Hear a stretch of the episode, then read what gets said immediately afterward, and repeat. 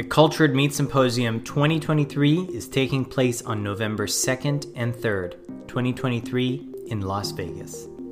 Join us as we discuss topics of product development and manufacturing of cell-cultivated meat, poultry, and seafood technology. This year, we're doing things a little bit differently, waiving attendee fees and distributing tickets on an application basis. You heard that right. Pre-register for the event to get the latest updates on how you can secure your ticket. Learn more about the event and pre-register at w w w dot c m s twenty-three dot com.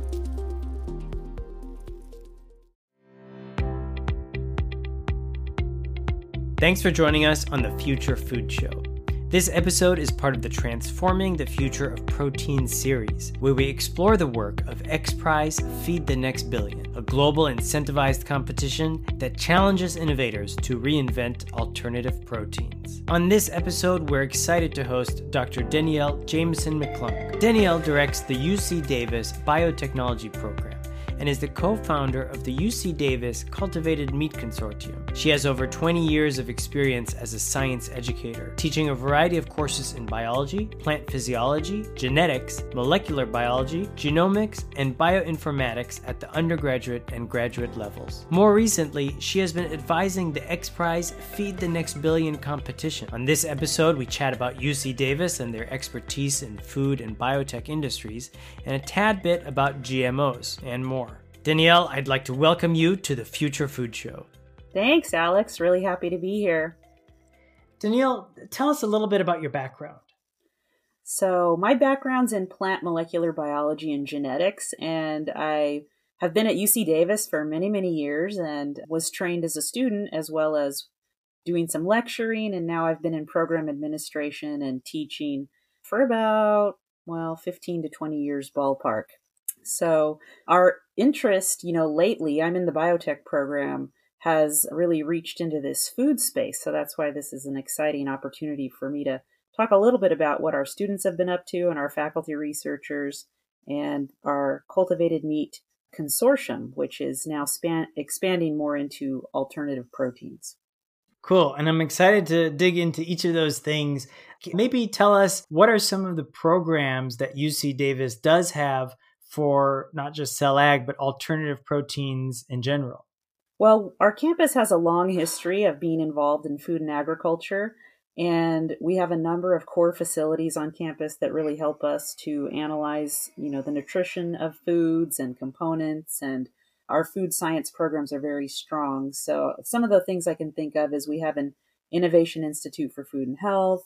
We have a lot of omics core facilities. We have a proteomics facility and a metabolomics core facility that can analyze samples of different foods for their sort of chemical composition. And we also have the U S D A Western Health and Nutrition Center on campus, a lot of sensory labs, and a lot of faculty who know about plant biology, plant metabolic engineering, and crop breeding. So we've had a long history of trying to understand foods, how you make them, how you grow the sort of components that go into different types of foods.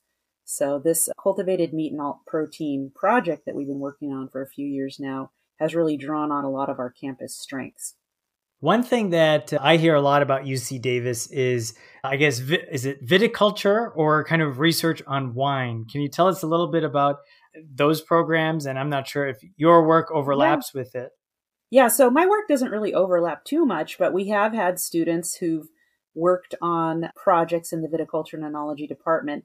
The director, the sort of co-director with me of the Cultivated Meat Consortium is David Block, and he's a professor and chair of viticulture and enology. And that particular group is really at the cutting edge of uh, sort of development of new grape varietals and fermentation processes, works really closely with the wine industry in California. So they have a very nice LEED certified, which is a sustainability sort of marker for, you know, energy efficiency and recycling waters and stuff like that. But they have a very nice pilot facility on campus. It's at our Robert Mondavi Institute sort of set of buildings that we have on the south end of our campus. And so there's also a pilot brewery over there and some pilot facilities for looking at milk and processing foods. So we have a lot of those kind of core facilities and resources through that program that will help us to dabble into sort of these new food spaces. Very cool. Now, you mentioned the Cultivated Meat Consortium. What is it and how did it start? Well, back in twenty nineteen, it became obvious that we had a couple things happening on campus in parallel. So myself and the biotech program, I was working with our industry partners a lot to help do internship placements for our graduate students. And a lot of our alumni over the last few years had started going into this industry. So we have alum at Upside Foods and some of the other main companies pushing forward in the cultivated meat space. And we had met Memphis Meats, the previous name of Upside Foods, back in twenty fifteen when they were at the IndieBio incubator. So we've been following along kind of on our training, workforce development end of things in the biotech program. And at the same time, some of our faculty were starting to do research in this area. So I know Professor Block and Professor Barr and a few others started having graduate students pursuing some research programs. So in twenty nineteen, we got together with a bunch of other researchers on campus and talked about forming a consortium, which would be a group of faculty interested in pursuing grants and other types of funding to delve into some of the research challenges in this space.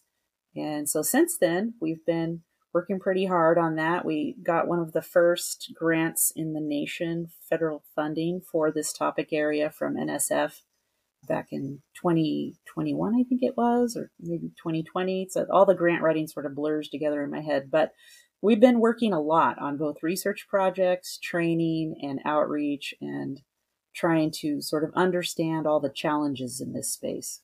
I think with almost every conversation about either academic research or even government funding of cellular agriculture, U C Davis comes up. And you mentioned the the grant, and you mentioned there are multiple grants, but can you tell us about, I think it was the, is it the ten million dollars, that's the national grant, is that correct? I think that you might be referring to the N S F Convergence grant that we got. I think that one was going to be four million dollars in total, and we actually got through two two years of that funding and then had to take a pause. There's a, a kind of a long story behind that, but we've gotten lots of different funding from various sources, including some, you know, cooperative work with industry partners. I think that you may be thinking of, there was a U S D A grant and some of our faculty are participating on that, but I think the lead institution on that might be, might be someplace else. I, think it might I see. Okay. I'm, I, yeah. What I'm thinking of, I think maybe it was like Virginia Tech or something like that. And then U C Davis was one of the partners. Yeah. Partners. Yeah. Yeah. Yeah. yeah. We have a lot of faculty that do that, partner across other, you know, with other lead institutions.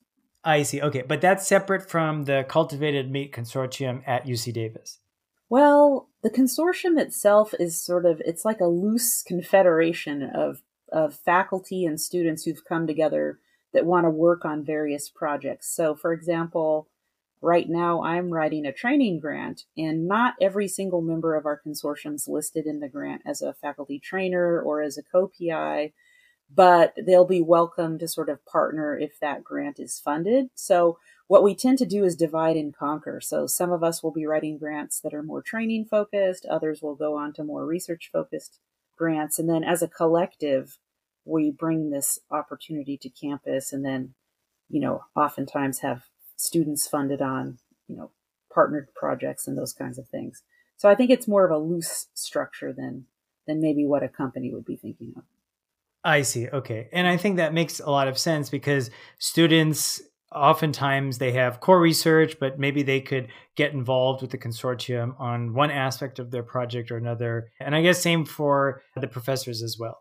That's right. Yeah. Everybody has a lot of overlapping interests. So for example, within our consortium, we've got people whose main job on campus is to look at stem cells and tissues for regenerative medicine. So they understand cell growth and, and sort of the scaffolds and structures, biomaterials that would help put together something that looks like meat, but they're looking at it more from a medical perspective. So we have a lot of different expertise that's merged into our consortium from various areas that wouldn't be necessarily food related. So yeah, interdisciplinarity, I think that's that's sort of the hallmark of U C Davis is we have many of these research projects where you pull expertise from a lot of the other areas on campus. With your background in biotechnology, I wanted to ask you how the landscape has changed over the last few years as it relates to food and agriculture. Yeah, that's a great question. So when I was in grad school, my main goal was to make some really awesome G M Os that were going to save people from starving, and they were going to be wonderful for all sorts of places in the world battling parasitic weeds. So I was super hyped about that. And then it became apparent over time that we had some messaging issues and some possible regulatory issues and some other, you know, societal concerns about using genetic engineering to grow food. And so I ended up doing a lot of science communication in that area. So over the last, say, twenty, twenty-five years, I've been sort of deeply involved in conversations on genetically engineering plants. And I think it's really interesting that in this food space, you know, clearly people want to sort of stay away from that type of technology because of the consumer perceptions, but there's a lot of the same rationale for doing this. It's to feed people, to make sure their nutrition is good. And how the landscape has changed over the years is there's now different ways to make modifications, and, and there's different ways of regulating these things and labeling these things. So when I was a grad student, there wasn't a labeling requirement, and now there is. So everything has to be labeled as bioengineered, but that's only transgenics. That's plants that have had genes put in in a particular mechanism, in a particular way, whereas gene editing, where you're making, you know, structurally smaller changes, even though the ultimate trait might be similarly different, are not regulated that way, at least not in the United States. And I think the situation's different all around the world for how, you know, these bioengineering projects are perceived and how they're regulated and labeled. So that's changed a lot. And I think the furor, or the kind of controversy around using genetically modified crops, has died down a lot over the last twenty years. And I attribute that to the advent of gene editing as a mechanism to do that work, and also the labeling requirements and deeper conversations with what people expect to know about the food they're eating. So I think that's that's a really interesting space that's going to be also an issue for the new foods coming out of, you know, cultivated meat and alt protein companies. Is people want to know what they're eating. They want to know, how is it different from what my ancestors were eating? Can I eat this? Is it going to taste good? Is it affordable? Like, there's all of those same questions. And I find that really fascinating, because some of the some of the feedback from consumers is the same and some is different. I've seen some companies use the label, well, maybe I shouldn't use the term label, but they they use on their packaging, proudly G M O. Yeah. Uh, and I always thought that was that was very cool. But I guess from a science communication standpoint, what do you think about that?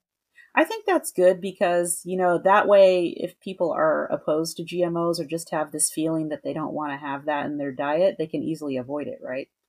Um, but people who are, you know, keen on them, and I would be one of those people, will be like, oh, cool, you know, this is proudly G M O and I like it and I'm going to buy it and eat it. So I think, you know, the market decides a lot on what technologies flourish and which ones go to the wayside. Absolutely. So if you're listening, proudly G M O, definitely, I guess, wear it proudly if, if if you are interested in picking up products that are proudly G M O. Yeah, I always was for labeling and for being very transparent, because I think people tend to have doubts when they feel like something's being hidden, right? And the more transparent you can be, the better. The issue at that time was that there was so much demonization of the technology from activist groups that it was, you know, just really just like, wow, okay. So there, the messaging was difficult. And I guess that's when the miscommunication is, is coming into play as well. Exactly. I think we have a lot more opportunity nowadays with social media's reach and the kind of science communication that we're training our students to do. So there's a lot less consumer confusion, I think. So we've been hosting the finalists for the XPRIZE Feed the Next Billion Challenge on the show. And I wanted to ask you how you first got involved with the challenge. Yeah, so I was asked to serve on the advisory board. And I, you know, it's just the tangential that I was meeting some of the organizers of the program, and they understood my background and my interest in food technologies.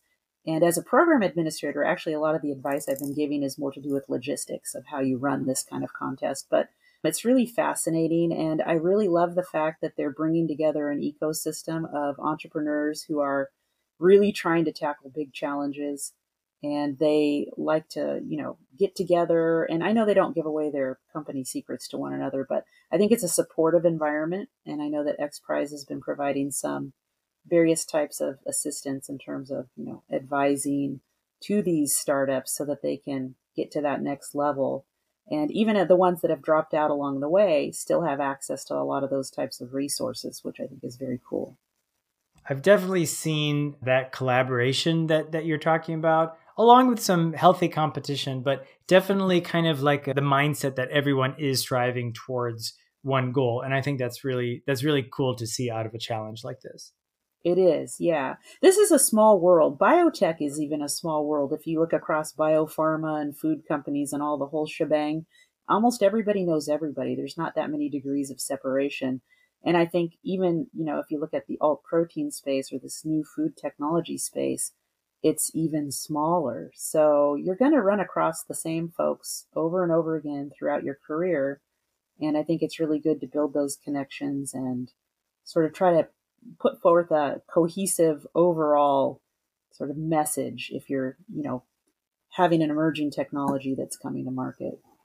Outside of even the finalist teams, how do challenges like this spur innovation or even motivate those that are just spectators? I think it's exciting, right? So even our team at the Cultivated Meat Consortium kind of checked into it. We were we were not far enough along to try to, you know, put forth an entrepreneurial team like a small startup, but it was it was exciting. It was like, wow, okay, there's going to be a prize, you know, and that feeds that competitive spirit. A lot of academics and a lot of researchers have that as part of their makeup. And so I think that that, that helps. And it brings attention to the space. Like, what's the rationale for doing this? Why is this helpful for the world?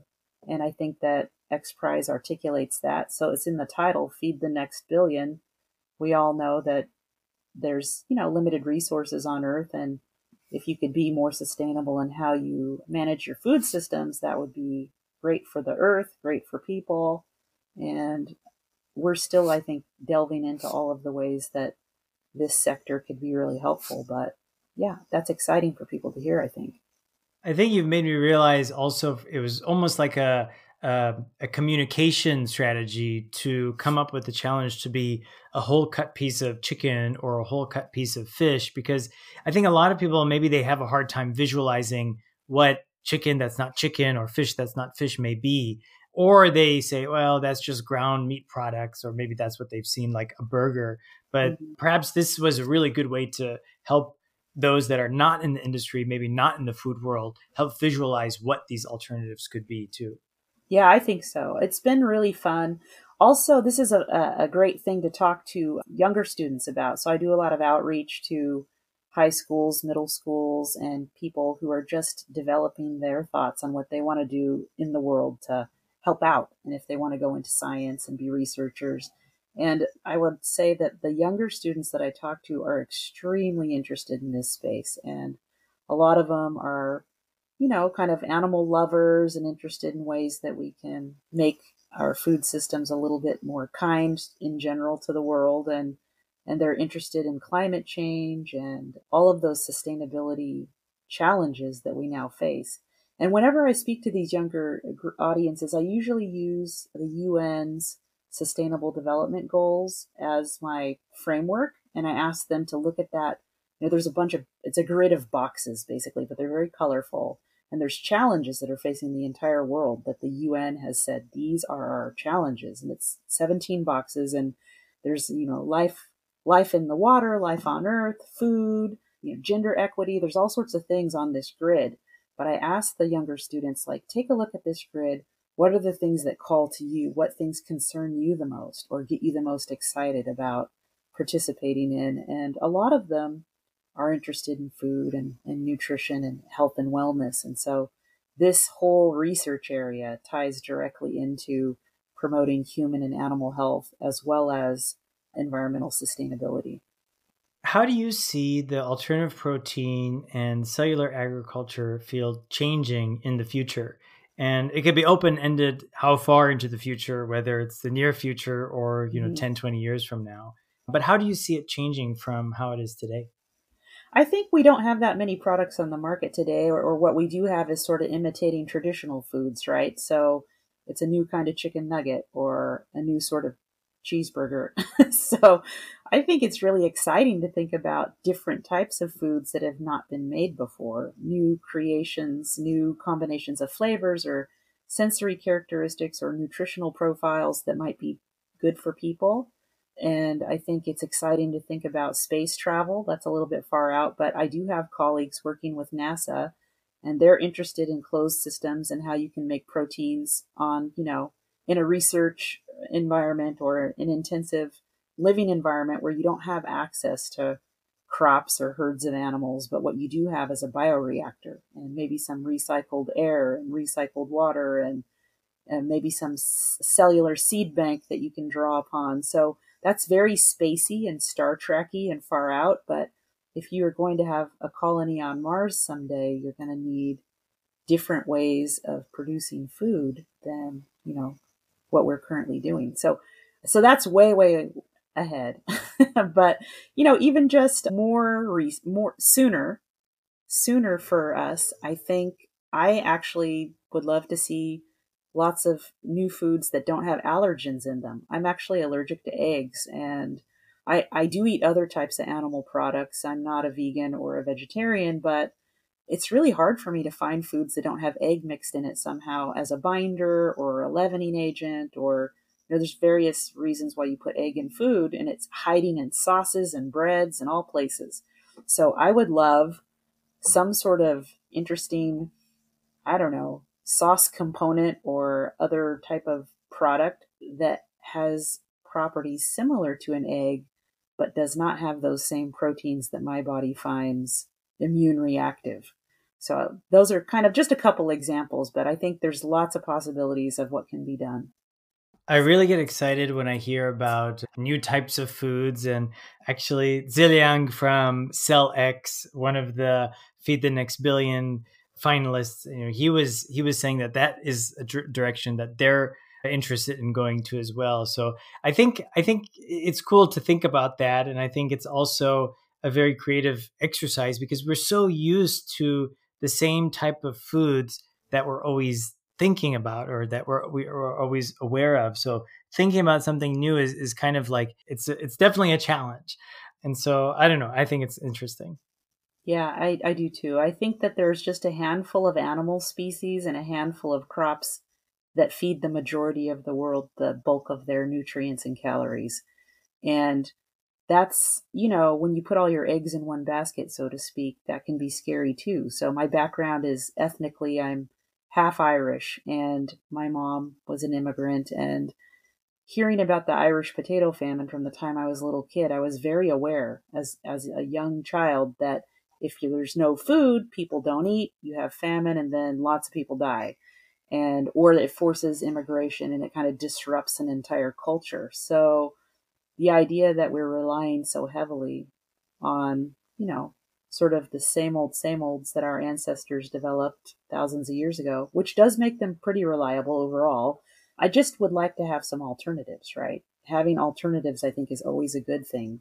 Even if you don't do away totally with all of your traditional sources and forms of, of protein, it's going to be really interesting to see what we can come up with that might be sustainable and tasty and delicious and maybe healthier and, yeah, allow us to go to Mars. There's just all sorts of possibilities that I find really exciting. And perhaps also free of allergens, too. And free of allergens. I forgot to add that, yeah.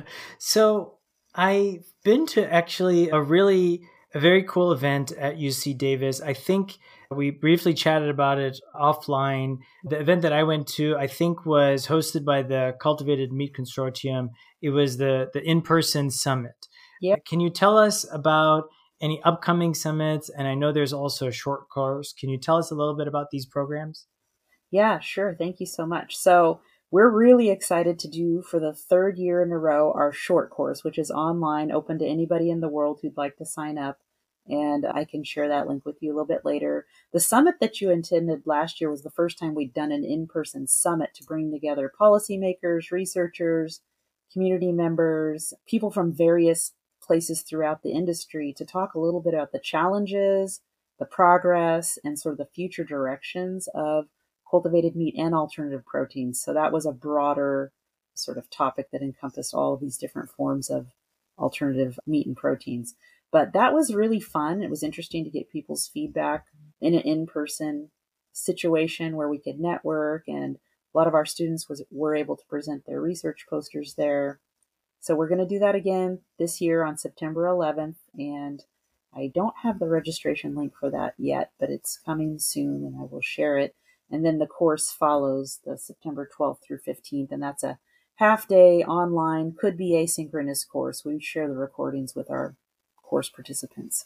Cool. And we'll put, of course, the links in the show notes. Is there like a website or a hub or the best way to follow the news from the Cultivated Meat Consortium? Well, I have to say, Alex, we could beef up our social media presence. That is true. We do have a Twitter and I think it's at U C Davis underscore C M C. And I'll share some of those things with you as well. We have a, a LinkedIn group, and we just hired a new executive director, Kara Leong. She's a a colleague for many years and just a wonderful person. And she's going to be ramping up those types of outreach formats over the next few months. Okay, awesome. And I think there's also a newsletter, and I think that's how I get my updates. So we'll put all those links in the show notes if you're listening. As we begin to wrap up, I wanted to ask you if you have any last insights, advice, anything for our listeners, whether they're interested in starting a company, maybe interested in joining a program, any advice you have for our listeners?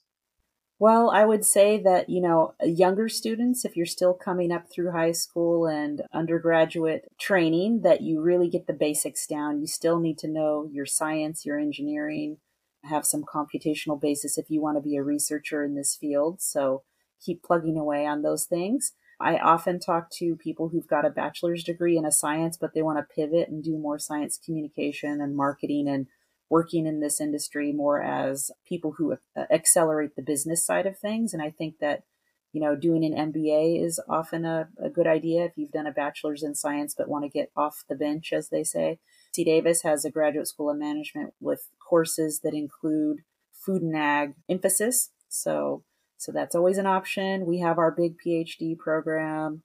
And I think that everyone should just kind of keep their eyes open for new Uh, advances and information coming out of this field. It's moving very fast. This year, just this summer, we had our first regulatory approvals in the U S to bring some of these cultivated meat products to market. We've had alternative protein type products coming to market for a number of years, but I think that it's just a very dynamic space. And so I would say, keep your ear to the ground, follow this podcast and all the social media accounts and things that are are going to be keeping you up to speed with research advances. It's definitely a, a good time to be joining the industry if you're if you're not already a part of it. So very well said. Denneal, I would like to thank you for being on the show. You're very welcome. Thanks for having me, Alex. This is your host, Alex, and we'll see you on the next episode.